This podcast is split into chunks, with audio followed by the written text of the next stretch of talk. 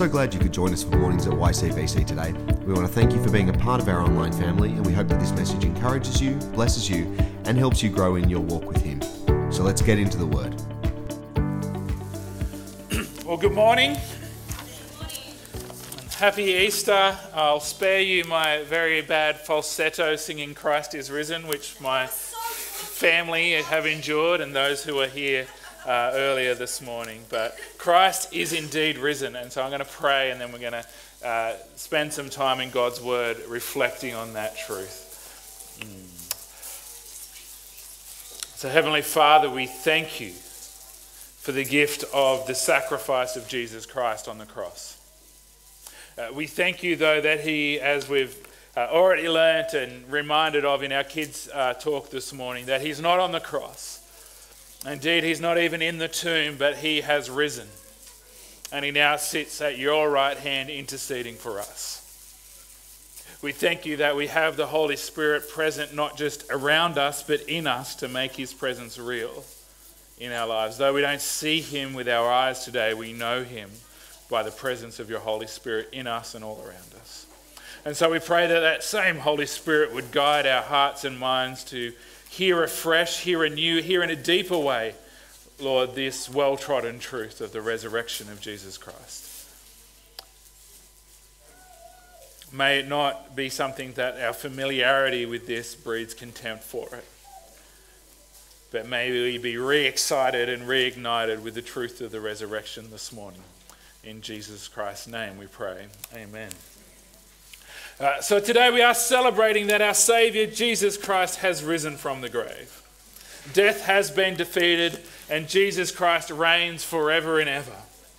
Uh, and so the events of Easter are the heart of the Christian gospel.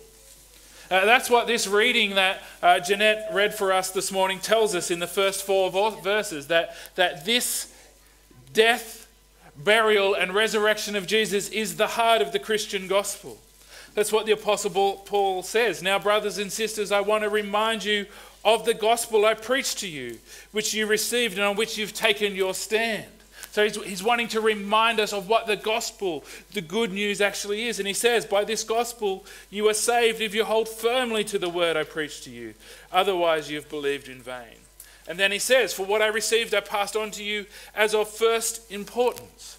So, first importance doesn't mean it's the first thing and then there's a whole bunch of other stuff that's like second, third. It's not first importance in terms of order. It's not first importance in terms of there are a bunch of other things. It's first importance as of the most important, the center, the, the most profound thing in the sense that it's almost the only thing. Everything else shoots off from this central truth. I passed on to you what I received as of first importance that Christ died for our sins according to the Scriptures, that he was buried, and that he was raised on the third day according to the Scriptures. And so, this is the gospel. This is the gospel by which we are saved that Jesus died for our sins, that Jesus was buried, and that on the third day Jesus was raised. This is the gospel. And so Easter reminds us of this truth. It reminds us that at the heart of the Christian gospel is the death, burial, and resurrection of Jesus. It reminds us that our faith is based in a historical event, not in abstract philosophy, not in a system of ideas and thought not something that was born in the minds of scholars. Our faith, the gospel, is anchored in the historical event of Jesus Christ's death, burial, and resurrection. And so, this is what Paul goes on to say. He speaks of this as a historical event, as a historical event that happened not long before he wrote these words as an event that could have been very verifiable if these people, he says, some of these people uh, are still living today. And he doesn't mean today when we're reading it, he means today when he wrote it. He's saying, if you have questions about this, you can go and ask any of these people because some of them are still living and they will tell you that they saw Jesus risen from the grave. He says in verses 5 to 8 of uh, 1 Corinthians 15. that he, after he had risen from the grave according to the scriptures. He says, And he appeared to Cephas, which is another name for the apostle Peter, one of his 12 disciples, and then to the whole 12. And after that, he appeared to more than 500 of his brothers and sisters at the same time, most of whom are still living today, though some have fallen asleep. Then he appeared to James, then to all the apostles, and last of all, he appeared to me also, that's Paul, as to one abnormally born. And so he speaks of eyewitness accounts, of historical evidence. He speaks of this implausible thing in such a way for us to grasp that it is as implausible it is that Jesus rose from the grave, that it is plausible because it happened. And usually at Easter, I spend a fair bit of time talking about the evidence for why we can trust and believe that the resurrection was a real event. And if you're in that space this morning where you're like, ah, oh, that's my stumbling block, I just can't get over that hurdle of belief, I'm, I'm not going to dwell here a lot this morning. But, but, I want to say before we move on that I believe wholeheartedly, not just through an act of faith, but through historical evidence and testimony that the resurrection of Jesus happened. And so, if that's the question that, that is a stumbling block for you trusting in Jesus, I'd love to follow up and have coffee and have a conversation with you about what leads me to believe that. But Paul here points simply to people who were still living when he wrote this, most of them, and says they saw it. I saw him. And so on this we take our stand. That the death, resurrection, death, burial, and resurrection of Jesus are the heart of the gospel. And so Easter reminds us of that. But when you think about it, the, the, the, the two real things that we're given from the Bible as, as Christian rituals, to speak it in that way, communion and baptism point straight towards this historical event as the heart of the gospel. In communion, we're reminded of, of Jesus' sacrifice of his body and the shedding of his blood. That points us straight to the cross. And in baptism, we're reminded of the burial and resurrection of Jesus. We are buried not in a tomb, but under the water, and we are raised up out of the water, just as Jesus was buried and raised up. And, and that is, in a sense, acting out the making real of that burial and resurrection for us. These, these rituals, very few rituals for, for a religion, these two things point us straight to the death and resurrection of Jesus being the heart of the gospel. And so we make our faith about so many different things. We make it about a pattern of behavior. We make it about having to tick a bunch of boxes. We make it about having to lift this way, dress that way, do these things. But Easter is a chance for us to remember that it is really about Jesus dying for our sin, about him being buried in a tomb, and about him being raised on the third day. These are the events upon which our faith hangs, and everything else flows out from that. This is the event that changed everything, including death itself. And so the events of Easter are at the heart of the Christian gospel, and they tell us that death itself has been disarmed by the resurrection of Jesus.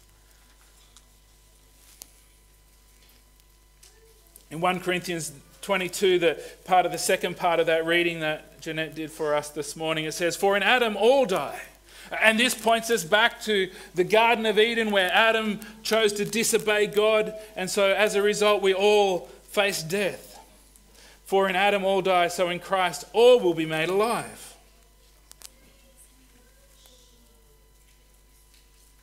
But each in turn, Christ the firstfruits, then when he comes, those who belong to him. Then the end will come when he hands over the kingdom to God the Father, and after he has destroyed all dominion and power authority for he must reign until he has put all his enemies under his feet. The last enemy to be destroyed is death. And then over in verse 50 of the same chapter, the Apostle Paul goes on to, to, to speak more about what this will look like for us. He says, I declare to you, brothers and sisters, that flesh and blood cannot inherit the kingdom of God, nor does the imperishable inherit Sorry, nor does the perishable inherit the imperishable. Listen, I tell you a mystery. We will not all sleep, and by that he means death, but we will all be changed. In a flash, in the twinkling of an eye, at the last trumpet, for the trumpet will sound, the dead will be raised imperishable, and we will be changed. For the perishable must clothe itself with imperishable, and the mortal with immortality. When the perishable has been clothed with the imperishable, and the mortal with immortality, then the saying that is written will come true Death has been swallowed up in victory. Where, O death, is your victory? Where, O death, is your sting? The sting of death is sin, and the power of sin is the law. But thanks be to God, He gives us victory through our Lord Jesus Christ. And, and so death is the great enemy of us all. But here Paul says that in the resurrection of Jesus, death has been swallowed up in victory. Sin has been paid for, and so the sting of death is removed. Just as Adam's rejection of God's will led to death for all, Jesus choosing God's will over his own comfort gives life to us all.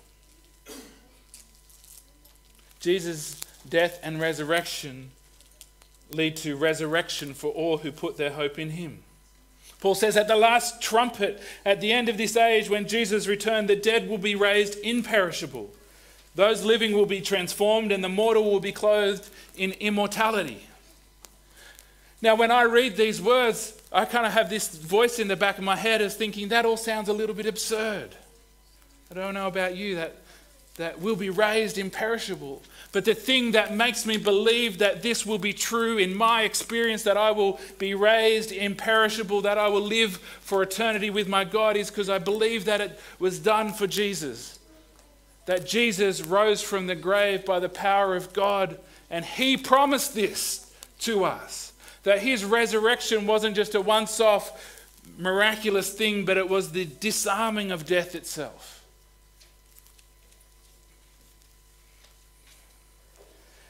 And so it's so easy to be completely focused on the here and now, on the temporal and the temporary.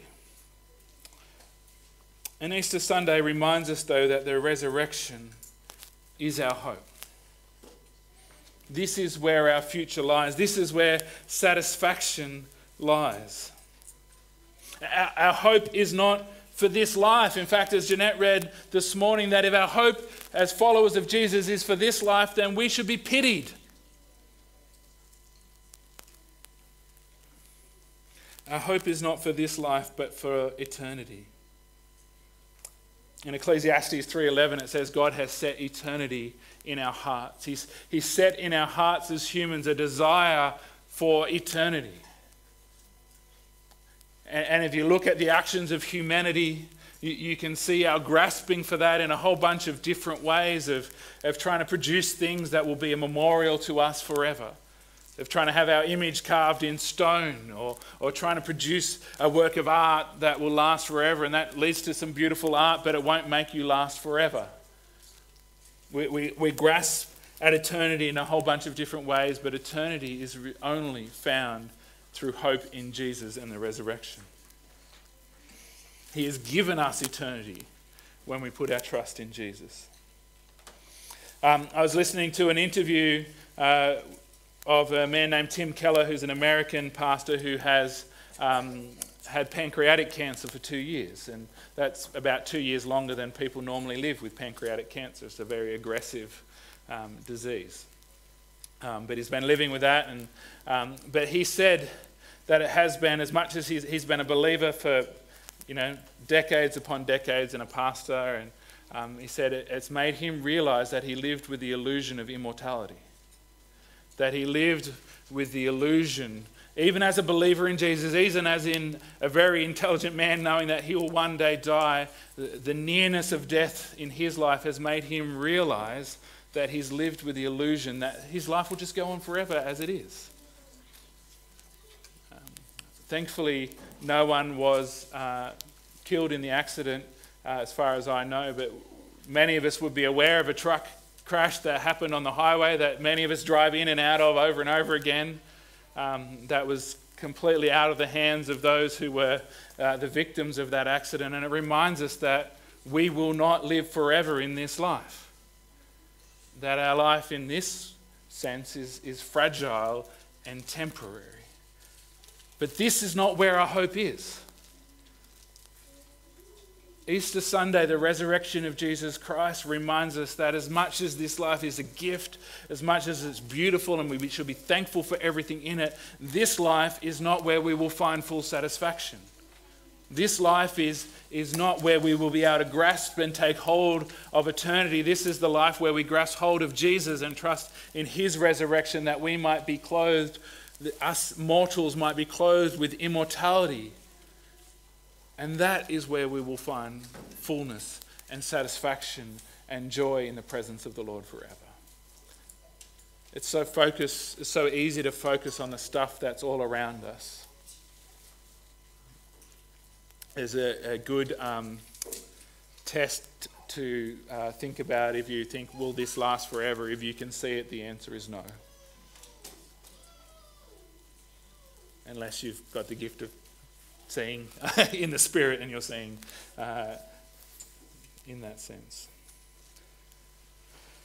And so Easter reminds us that death has been disarmed, that we will face it, but our hope is in the life to come. The sting of death has been removed. And so now, what that means is that we live this life with that sting removed. Death is now like a bee that's had its stinger removed. It's, it's weak and impotent and can do no harm for those that believe in Jesus. In John chapter 11, Jesus, uh, before his death and resurrection, but before he would raise a man named Lazarus from the dead as a foretaste of what was to come uh, in his own death and resurrection, in, in John chapter 11, verse 25 and 26, he, he said to a woman named Martha, I am the resurrection and the life. The one who believes in me will live even though they die. And whoever lives by believing in me will never die. Do you believe this? And, and, so I understand this as Jesus trying to wrap words around this reality in language that we might hope to understand. He says, Those who believe in me will live even though they die. He, he's saying death is still a thing for this life for us, but it's been disarmed. We will live even though we die because death has been disarmed. But if we believe in him, then we'll never truly die. That death in this life is not truly death because the sting of death has been disarmed. And so, because the, death, the sting of death has been disarmed, we can live differently. We can grieve and die differently, and we can hope differently. We can live differently, we can grieve and die differently, and we can hope differently. At the end of uh, 1 Corinthians 15, where, where Paul focuses on the resurrection of Jesus and our own hope of resurrection, at the end of that, his summation of how we can live differently is in verse 58. He says, Therefore, my dear brothers and sisters, stand firm. Let nothing move you. Always give yourself fully to the work of the Lord, because you know that your labor in the Lord is not in vain. We can live differently because our hope is not for this life. We can give ourselves fully to the Lord in this life. We don't need to hold something back for our own satisfaction. We don't need to try and eke out everything we can from this life because we don't hope for this life, so we can live differently. We can trust that our labor for Jesus is not in vain because there's a life to come. Because death is disarmed, we can live differently. But we can also die and grieve differently. in 1 Thessalonians 4, verses 13 and 15, it says, Brothers and sisters, we do not want you to be uninformed about those who sleep in death, so that you do not grieve like the rest of mankind who have no hope. For we believe that Jesus died and rose again, and so we believe that God will bring with Jesus those who have fallen asleep in him. And so we can grieve those that have passed away trusting in the Lord differently. Yes, we grieve, but it's different. It's not like the rest of humanity, who that is the, for them the end, the abrupt stop, the end of everything. What a horrible thought. We grieve differently because we trust that that is not truly death. It's what Jesus spoke about. They live even though they've died and we await to be raised together with them. But we can also face our own death differently. We don't need to face our own death without hope. We journey towards that day, anticipating that even in our last breaths, that the best is still yet to come. We can live differently, we can grieve and die differently, and we hope differently. Rachel, you can start gathering your troops. In Revelations, uh, Revelation chapter 21, verses 1 to 4, one of Jesus' followers, John, uh, writes, uh, a vision of heaven he was given to, to give the believers hope uh, about what was to come. And so I often return to this uh, passage of scripture, especially around Easter, because if I think about my own hope of resurrection, I think about what, well, what's that going to look like? And this paints a picture of that. Um, but as we draw to our, our, close this morning and as we worship in song again, I, I just want to share very briefly, don't get stressed, but very briefly, the context into which John wrote this vision of heaven, this vision of our eternity. It was a context in which one of the worst tyrannical uh, Roman emperors reigned, who was hell bent on uh, destroying the church and making it as painful for them in the process. He would put Christians in cages, and children are with us this morning, so I won't go too far with that. And they would die horrific deaths. And so it's into this context where everything seems about as bad as it possibly could. Where, where the church may have been thinking, is there any hope? And so maybe some of us are in that space, not that we're experiencing that personally, but we look at what's happening in the world at the moment. We look at things and we're filled with despair because we lose hope for this life. But it's those who don't have trust in Jesus whose hope is in this life. We hope differently. We hope for what is to come and what John writes about in Revelation 21 1 to 4. He said, Then I saw in this vision a new heaven and a new earth, for the first heaven and the first earth had passed away, and there was no longer any sea.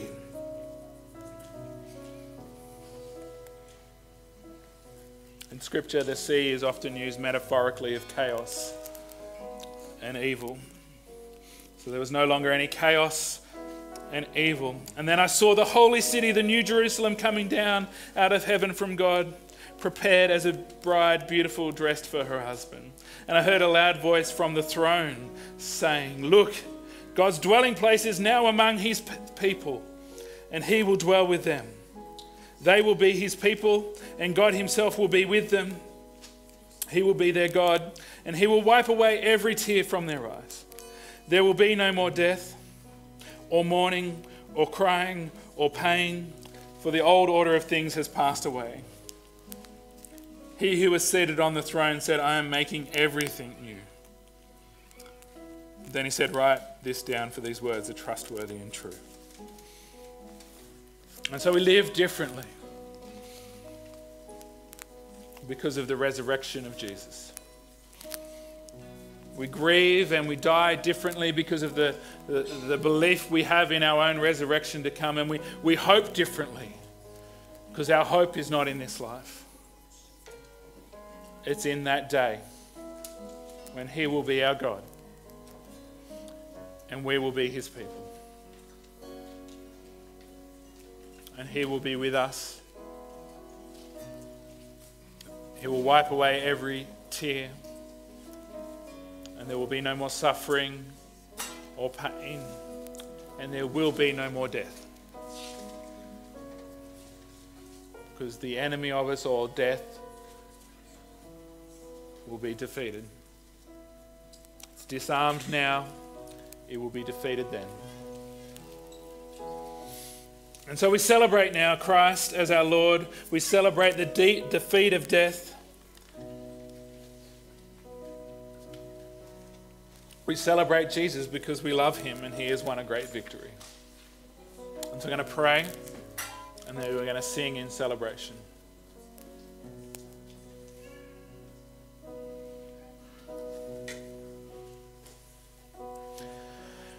And so we celebrate you this morning, Jesus. We love you. And we celebrate those who lo- we love. You have won a great victory.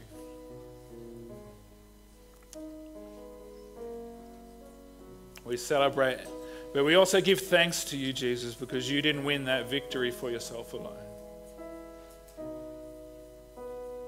You won it for us. And so I pray that in light of your resurrection and, and our belief that our own resurrection is to come, that you would help us to live differently. I pray that you'd help us to grieve and die differently. And above all else, I pray that you help us to hope differently to those that don't know you. In Jesus' name, amen.